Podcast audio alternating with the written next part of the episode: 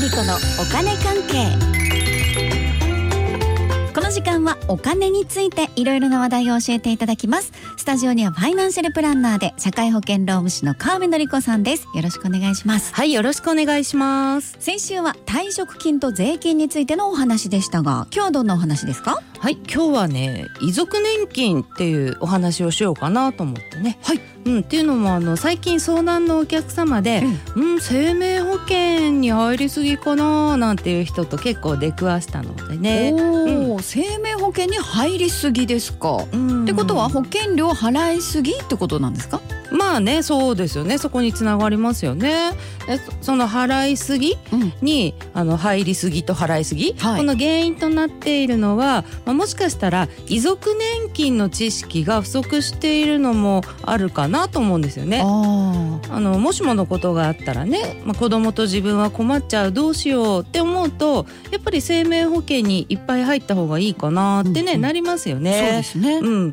でもねそこで、まあ、もしものことがあっても遺族年金がありますよって言われたらどうですその遺族年金ねいっぱいもらえるんだったら生命保険そんな入らなくてもいいかもってなりますねうんねそうですよねで。もその金額ってわかります全然わからないっていう人多くないですか、まあねそんな気がするんですよは。わかんないかもしれないですよね。うんだからまあなんていうかな平均というかな人それぞれなんだけれどもちょっと知っておいたらいいかなって思うんですよね。はい、まあ、ちなみにねうちの母親もあの自分の老齢年金と、うんあとは亡くなった父の遺族年金もらってるんですけどね、うんまあ、合計15万くらいなんですよねおー月にしてね。はいであの遺族年金の部分なんかねあの母は52歳から今80なので28年間もらってるんですよね。おーまあ本当ありがたいなと思いますよね。うんうんでまあ、うちの母はあの23歳から足が不自由で身体障害があるんですけどね、はい、まあいろいろこうやって年金に助けられている人っていうのもね山ほどいます。そっか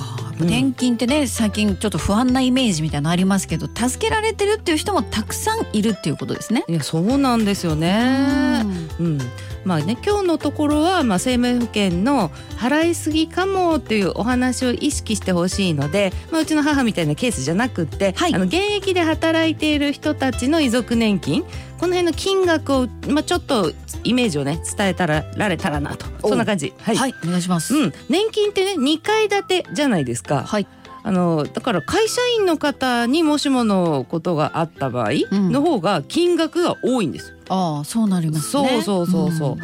うんでねあのじゃあ遺族年金が少ないケースからお話ししていきましょう。はい、まあ正直に言います遺族年金なしの人いやそうなんですよいきますよここからね。個人事業主の配偶者で、ううん、子供はいませんって人ん、はなし。、うんなしですね。おーだから個人事業主の方に経済的にねあの、まあ、扶養して養ってもらってるよっていう配偶者の方はここはなしなんだとあとすごくある人もいるんだってことを覚えておかなきゃいけない、そうかそうなしなんですねそうですうんでもこれ子供がいない人ということだったんでうんこれじゃあ子供がいればありってことになるんですかそうなんですよおお個人事業主の配偶者でうん子供が一人だった場合、年間でまあ100万ちょっとぐらいへえ、で子供が二人だったら年間122万123万弱ぐらいおお3人だったら年間で130万ぐらい、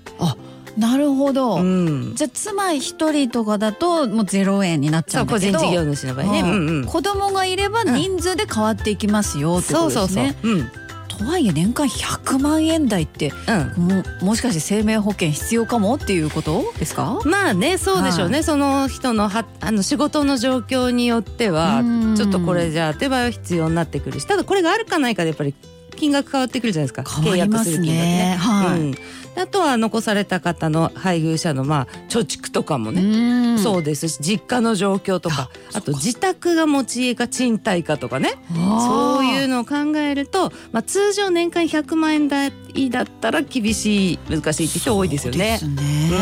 んああとね子供って言ったじゃないですか、はい。この子供っていうのは高校生までの子ですからねそうそう高校出ちゃったらこうあ2人になったとか1人になったっゼロになったみたいな感じになっていくんですけどああそうなんそうああだ。と障害のあるお子さんの場合は20歳です。ああなるほど。うん、じゃあもう個人事業主っていうともういろいろ考える必要があるよってことですね。まあねそうですよね。うん、じゃあね会社員の方も行ってみますか。はい。うん、会社員公務員はですねあの亡くなった方の年収とかあとはね厚生年金に加入していた期間、うん。うん、その辺で年金の額遺族年金の額がガラッと変わってきますへ。え。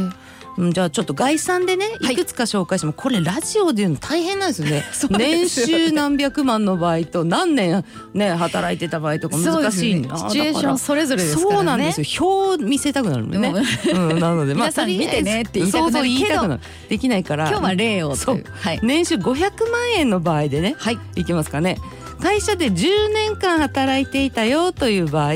で、まあ、例えば妻1人なら年間20万ちょっと、ほうん、でその妻が40歳以上で65歳未満の場合だと、うんまあ、ちょっとプラスになって、あの78万円ちょっとなんか妻がへーね中高年って見なされると急に上がるんですよそうですね。そうそうそうそういう感じになるはいこれでも子供いない場合って会社員の妻だとしても結構厳しいですね。まあねそうなんですうん厚生年金に入って10年とかだと、うんまあ食べていける感じではないっていうことですねということですね。うんじゃあ同じ年収500万円ではい25年間厚生年金に入っていて、うんじゃあ子供が2人いた場合で言ってますかねはい。そう年間でねこれでね174万円ぐらいですねおお。これだと月でにすると12で割ると14万5千くらいですからかなり家計には貢献してくれると思いませんそうですね。うん、なので生命保険下げてもいいかなっていうケースがこのぐらいから出てきますよね。そうかそういうことですね、うんだからうんとにかくこれ子供の存在と厚生年金にどのぐらいの期間入ってたかっていうのが重要だってことですね。そうそれとその厚生年金に入っていた時の年収おー平均的な年そうか収そうかいくらだったかっていうのとねではすいね、うん、で今あの25年間会社員であと子供2人の例だったじゃないですか、はい仮にここが年収700万円だったらはい500万じゃなくて700万の方そうはい194万ちょっとになりますもんね。おうーん要するに、まあ、長年いっぱい厚生年金保険料納めてきたよって人うのん遺族年金の額が多いってことですね。そういうことですね、うんまとめるとポイント3つねはい、子どもの存在、うん年収の高さはい、会社員だった期間ですね。うんこの3つですねそうですねうんあとねあの途中から私配偶者じゃなくて妻って言葉使ってたんですよ。おーうんはいそれね意味があるんですよ。え